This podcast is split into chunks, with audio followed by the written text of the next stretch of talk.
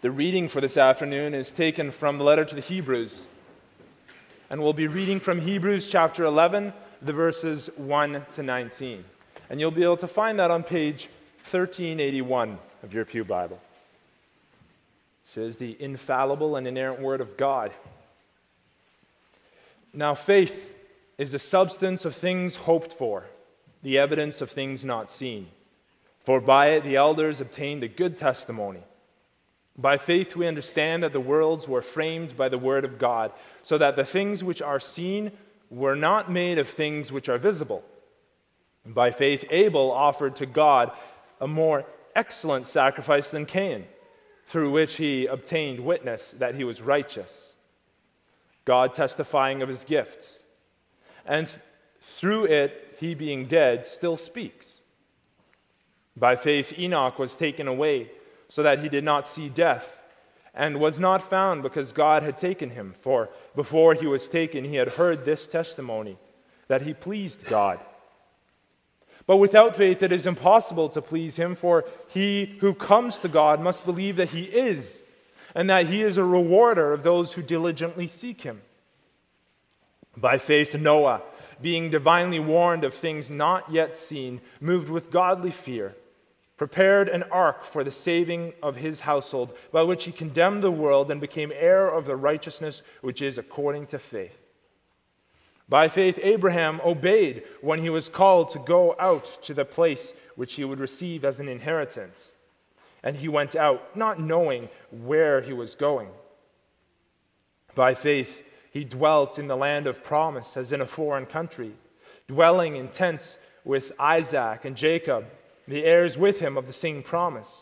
For he waited for the city which has foundations, whose builder and maker is God.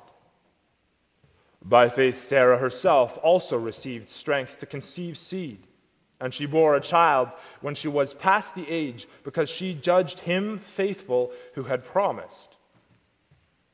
Therefore, from one man, and him as good as dead, were born as many as the stars of the sky in multitude innumerable as the sand which is by the seashore. These all died in faith, not having received the promises, but having seen them afar off. They were assured of them, embraced them, and confessed that they were strangers and pilgrims on the earth. For those who say such things declare plainly that they seek a homeland. And truly, if they had called to mind that country from which they had come out, they would have had the opportunity to return. But now they desire a better, that is, a heavenly country. Therefore, God is not ashamed to be called their God, for he has prepared a city for them. By faith, Abraham, when he was tested, offered up Isaac, and he who had received the promises offered up his only begotten son, of whom it was said, In Isaac your seed shall be called, concluding that God was able to raise him up even from the dead from which he also received him in a figurative sense. So far, the Word of God. Today, we'll also be discussing the subject of true faith. And so, to aid in that, we'll be reading from Lord's Day 7 of the Heidelberg Catechism. And you'll be able to find that on page 523 of your book of praise. Are all men then saved by Christ? Just as they perished through Adam? No. Only those are saved who, by a true faith, are grafted into Christ and accept all his benefits. What is true faith? True faith is a sure knowledge whereby, whereby I accept as true all that God has revealed to us in his word.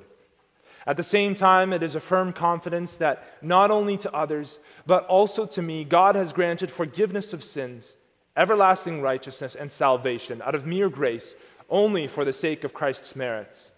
This faith, the Holy Spirit works in my heart by the gospel.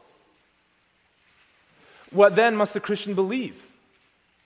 All that is promised us in the gospel, which the articles of our Catholic and undoubted Christian faith teach us in a summary. What are these articles?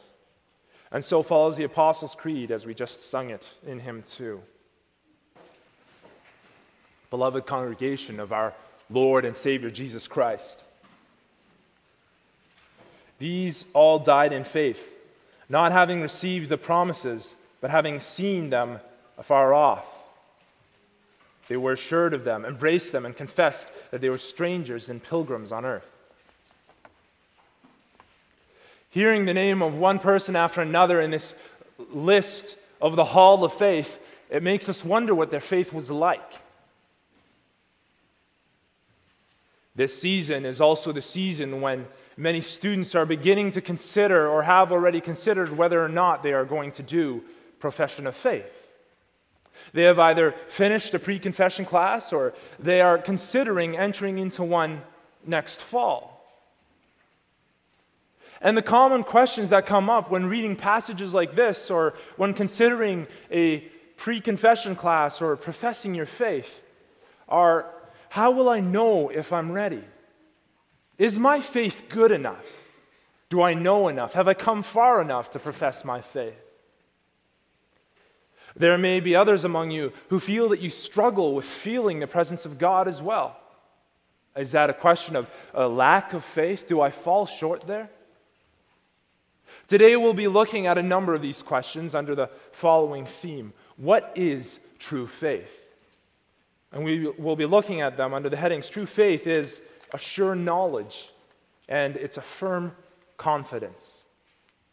So, in the first place, our catechism begins with this description.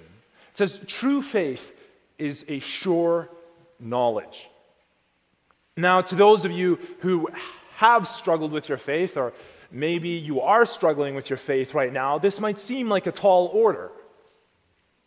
A sure knowledge and certainty is exactly what you struggle with.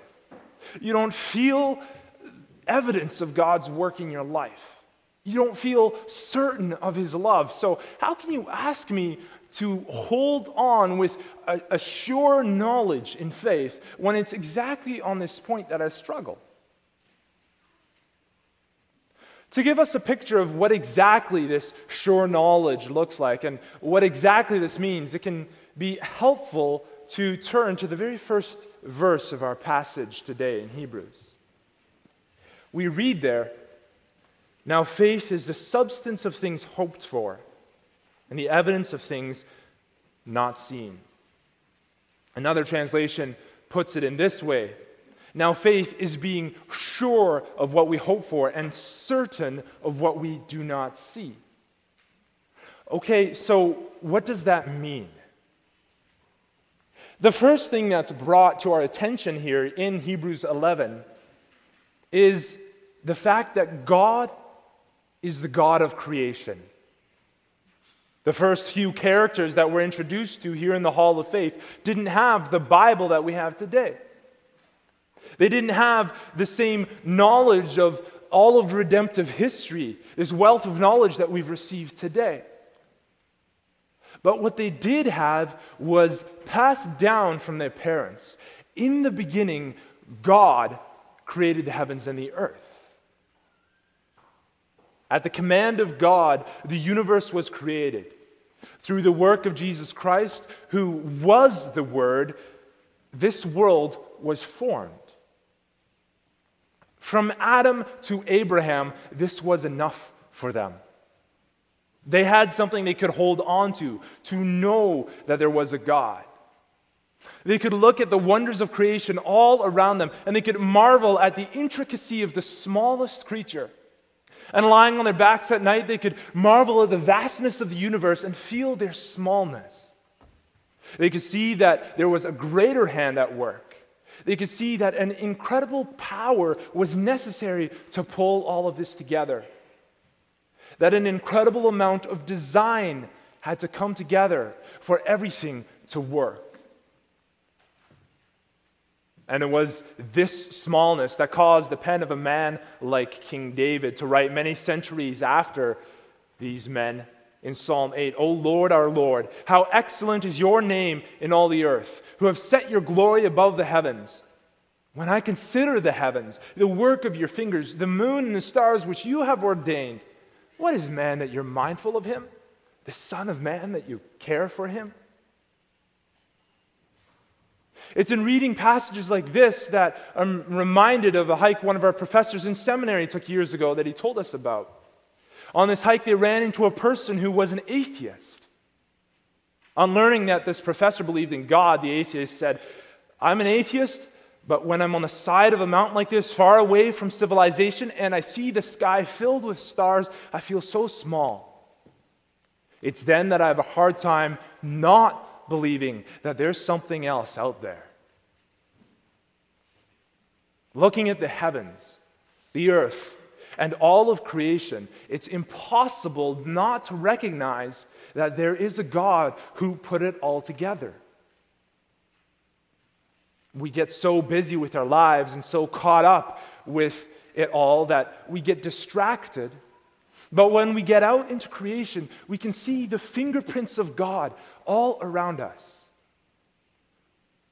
The irreducible complexity of the world around us is the first thing that we can look to to remind us of the presence of God. That's the first thing that our attention is drawn to here in Hebrews. But there was more to it than that.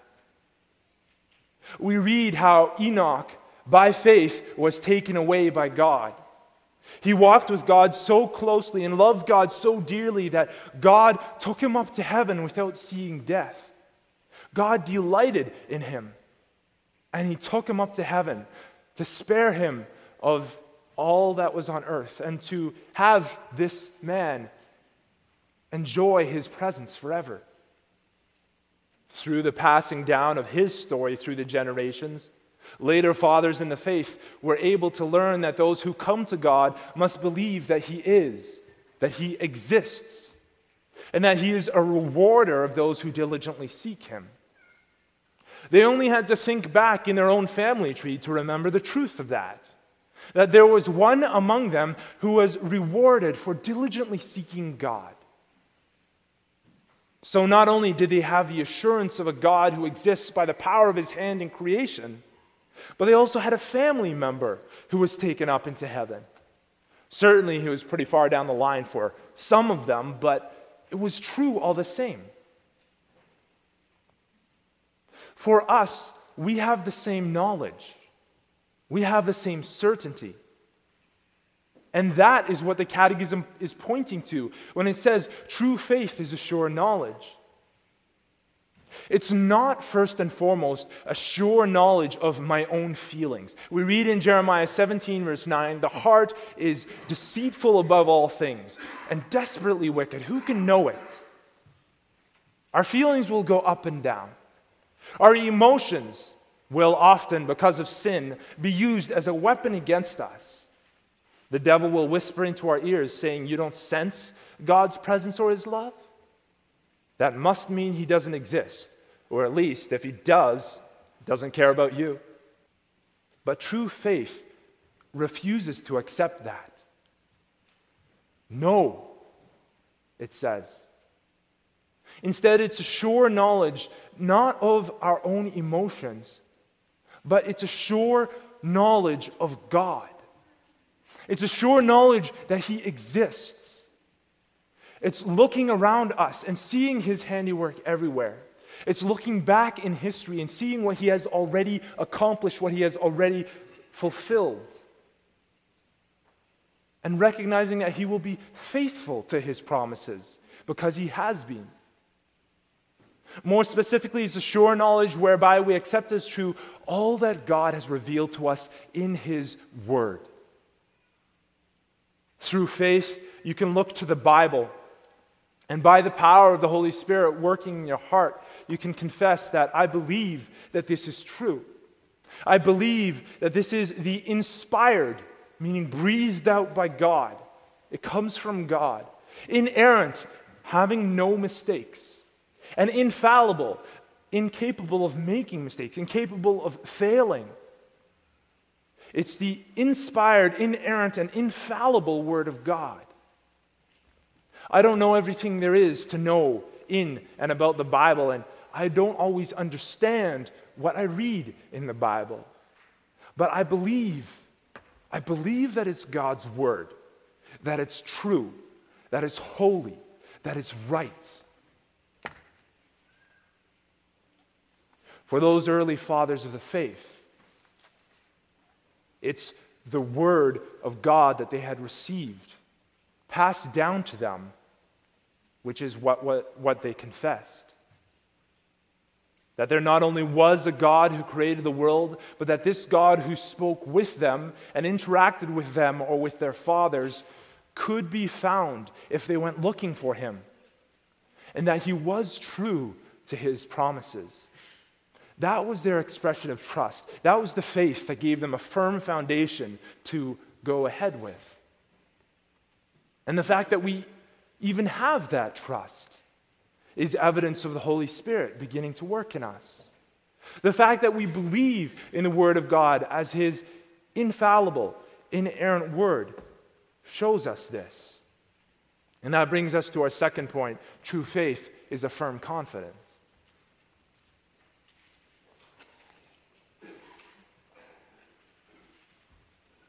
So you believe that God exists. You believe in the truth of the Bible. Is that enough? Well, the answer to that question is no. It's not enough to simply read the label on a medicine bottle and believe that it has the possibility to heal you. We read in James 2, verse 19, that such faith is lacking. It's written there, you believe that there is one God. You do well. Even the demons believe in that and tremble. No, we need more. The Holy Spirit doesn't just leave us with a head knowledge of the Bible and doesn't just convict us of the fact that this is true. But as we begin to know God's word more and more, and as we begin to trust in it and in God more and more, God brings us to the realization that these promises are not only for others, they're not just for those other people out there, but these promises are for me. And I pray that this reality is true for all of you who are sitting here in the pew. If you're here visiting and this is your first time, or second time, or third time, or however many times you've come, and you have received a Bible and you're reading through it, it's my prayer that this would be true for you as well. That God's Word would become true for you personally as well. That the truth would become precious to you personally as well. That it's not just for those other people who are sitting in the pew around you right now. It's not just for that Dutch Reformed crowd, but it's for you. God brings us to the realization that it's not only for others, but it's also for me. But before we further get into that, let's ask ourselves for a moment what does that firm confidence of faith look like? Well, let's take a look at two people in particular that we're introduced to here in our passage in Hebrews 11. First, we're introduced to Abraham. We're going, well, we're actually first introduced to Abel, and a few others. But the first one that we're going to look at in particular is Abraham. Here we see a man who expresses a confidence in a God who is bigger than his faith. From time to time, you may run into people who say, You just need more faith. But what does Jesus say? He says, if you have faith the size of a mustard seed, you can command this mountain to be uprooted and cast itself into the sea. Of course, his point is not that we need to go around commanding mountains. His point is that the amount of faith you have is not the point. Rather, if you have faith, then you have a God who is able to do, as we read in Ephesians 3, verse 20, who is able to do immeasurably more than we can ask or imagine. And that's the God who was at work in Abraham. God had called Abraham in Genesis 12. He promised him a new land, that he would be made into a great nation, that he would be blessed, and that his name would be made great, and that all nations would be blessed through him. God's blessings went far beyond Abraham's faith. You only have to think about his stumblings during his journeys.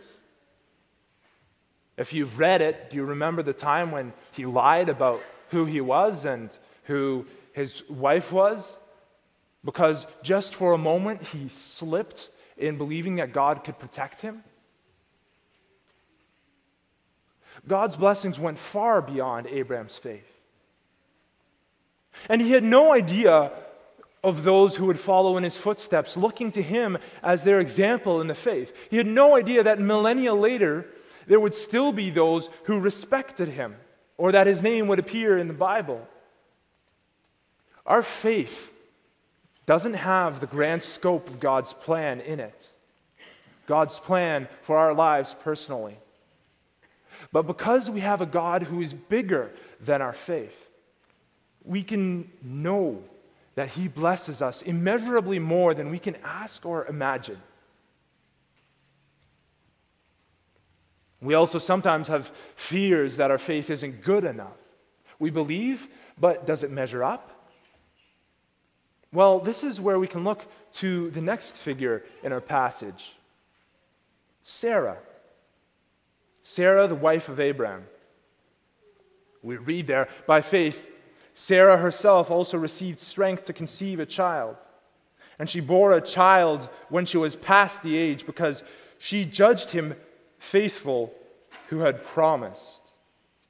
It's an interesting thing to note, especially considering how small her faith is in our eyes when we read about this account in Genesis 18. We think, okay, Sarah herself also received strength by faith to conceive a seed and she bore a child. Well, what happened in Genesis 18? God came to her, told her she would have a child, and she laughed. Is that faith? What happened there? And immediately after that, being scared at being caught, be, being scared of the fact that she was caught, she lied about laughing. But though she could not believe in herself, that such an old woman who was barren for so many years could bear a son, she trusted that God was faithful. She may not have believed that she could do it, she may even have been caught in a lie. But we read here by faith, Sarah herself also received strength to conceive seed, and she bore a child when she was past the age, because she judged him faithful who had promised. She judged God to be faithful. She didn't look to herself, she looked to God. And she judged, looking back on history, looking back on the way that God had provided for her husband, Abraham, looking back on the way that God had provided for, for Noah, for Abel, for all of those others. She judged that God was faithful. And it was because of that she trusted in a God who she knew was greater than her shortcomings. She trusted in a God who was better than her faith. Remember again the father with the sick son from Mark 9, verse 24. When you're struggling with this question of, is my faith good enough? Remember the man from Mark 9, verse 24. He cried out to Jesus, I believe, help my unbelief. And it was that seed of faith that Jesus saw within him and delighted in. Remember the criminal on the cross beside Jesus who had made a complete mess of, of his entire life and reached the point where he was hanging there. And he said, he said to the other criminal on the other side, we're here justly. We're here rightfully. We belong here. Even he acknowledged that he belonged there on the cross, the consequences of his actions. Remember this man who couldn't say anything else apart from, Jesus, remember me when you come into your kingdom. When we see Sarah and we see that desperate father and the hopeless and helpless criminal beside Jesus on the cross, we can see one common theme. Although they were weak, they put their trust in someone who they knew was stronger than they were. They put their trust in the one who was better than their faith. Finally, we're brought to the point in Hebrews where Abraham offers up his son. By faith, Abraham, when he was tested, offered up Isaac, and he who had received the promises offered up his only begotten son. By the way, this was that exact same son of whom they had just spoken in verse 11 there of Hebrews 11. That was the son who came by the promise. That was Sarah's son.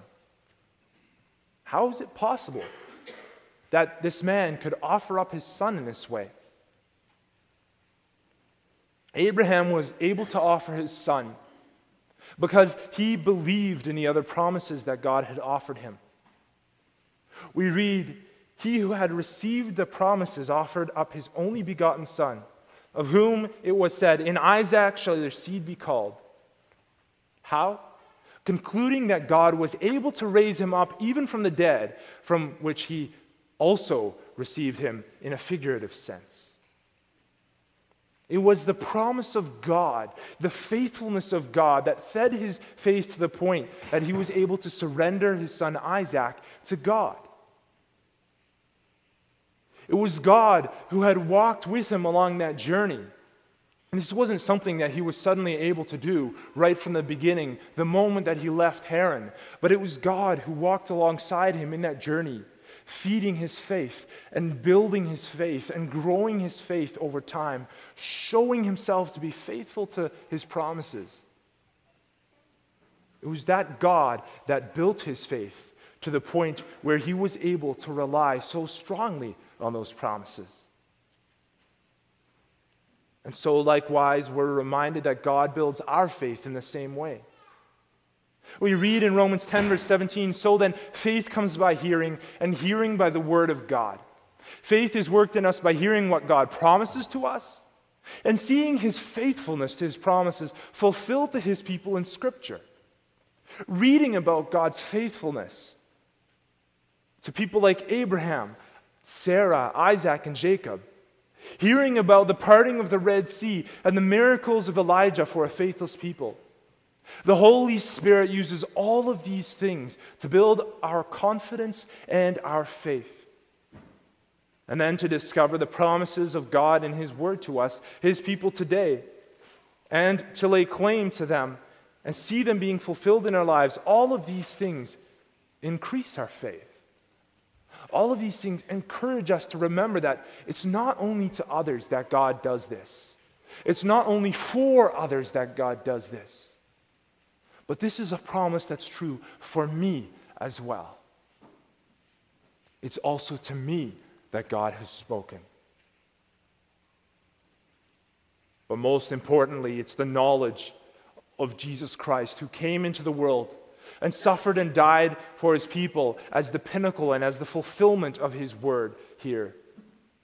That becomes more and more real to us every day when we spend time in God's word, in God's truth.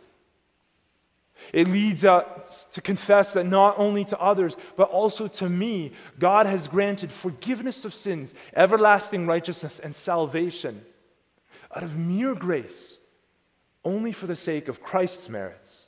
Not for the sake of anything I've done, but only for the sake of what Christ has done. And it's for that reason that our catechism highlights the fact that this Holy Spirit, this, this faith, the Holy Spirit, works in my heart by the gospel.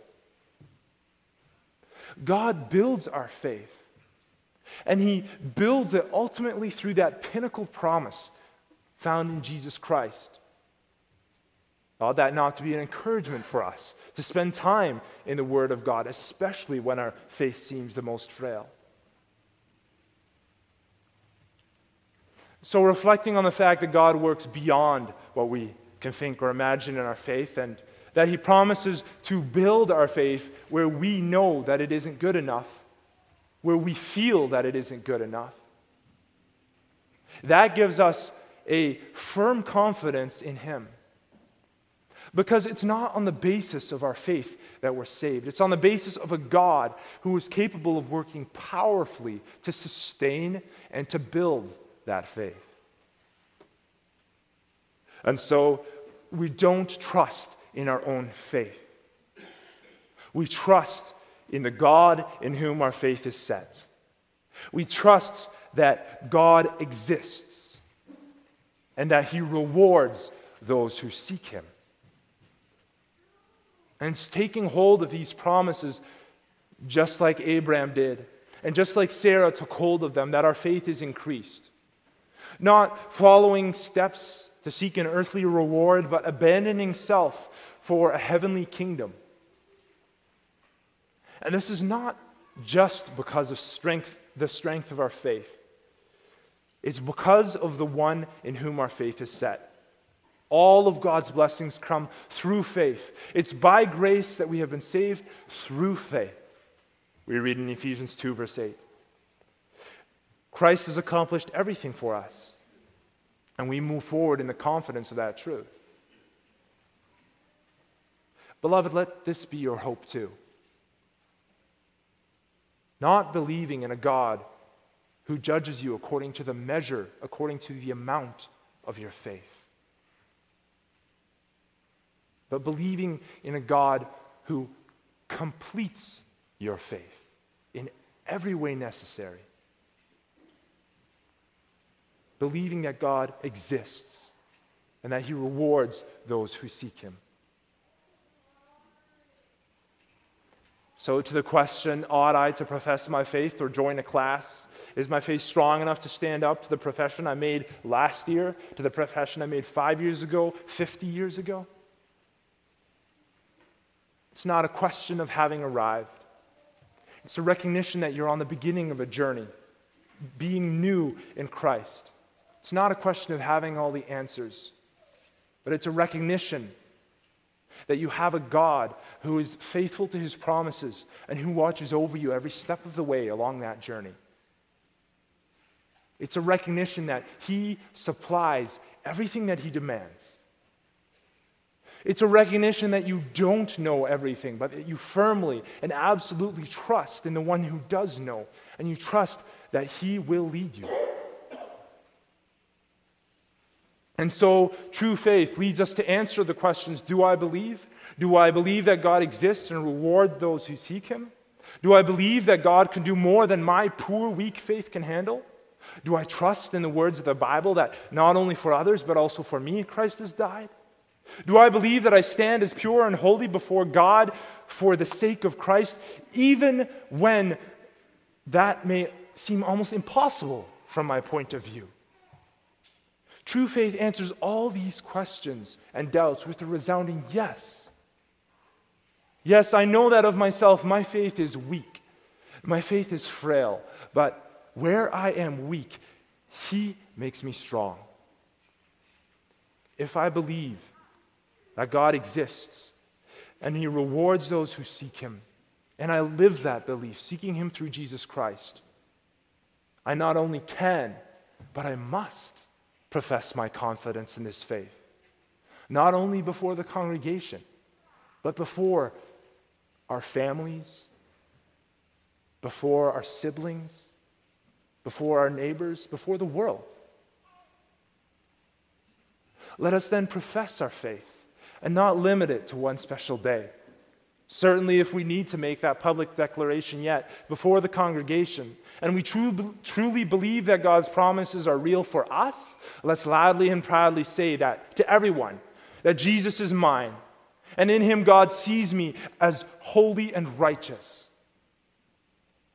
Because of that, I want to live for him, as imperfect as my faith or abilities may be and let us together confess, for God will never those disown who put their trust in him alone.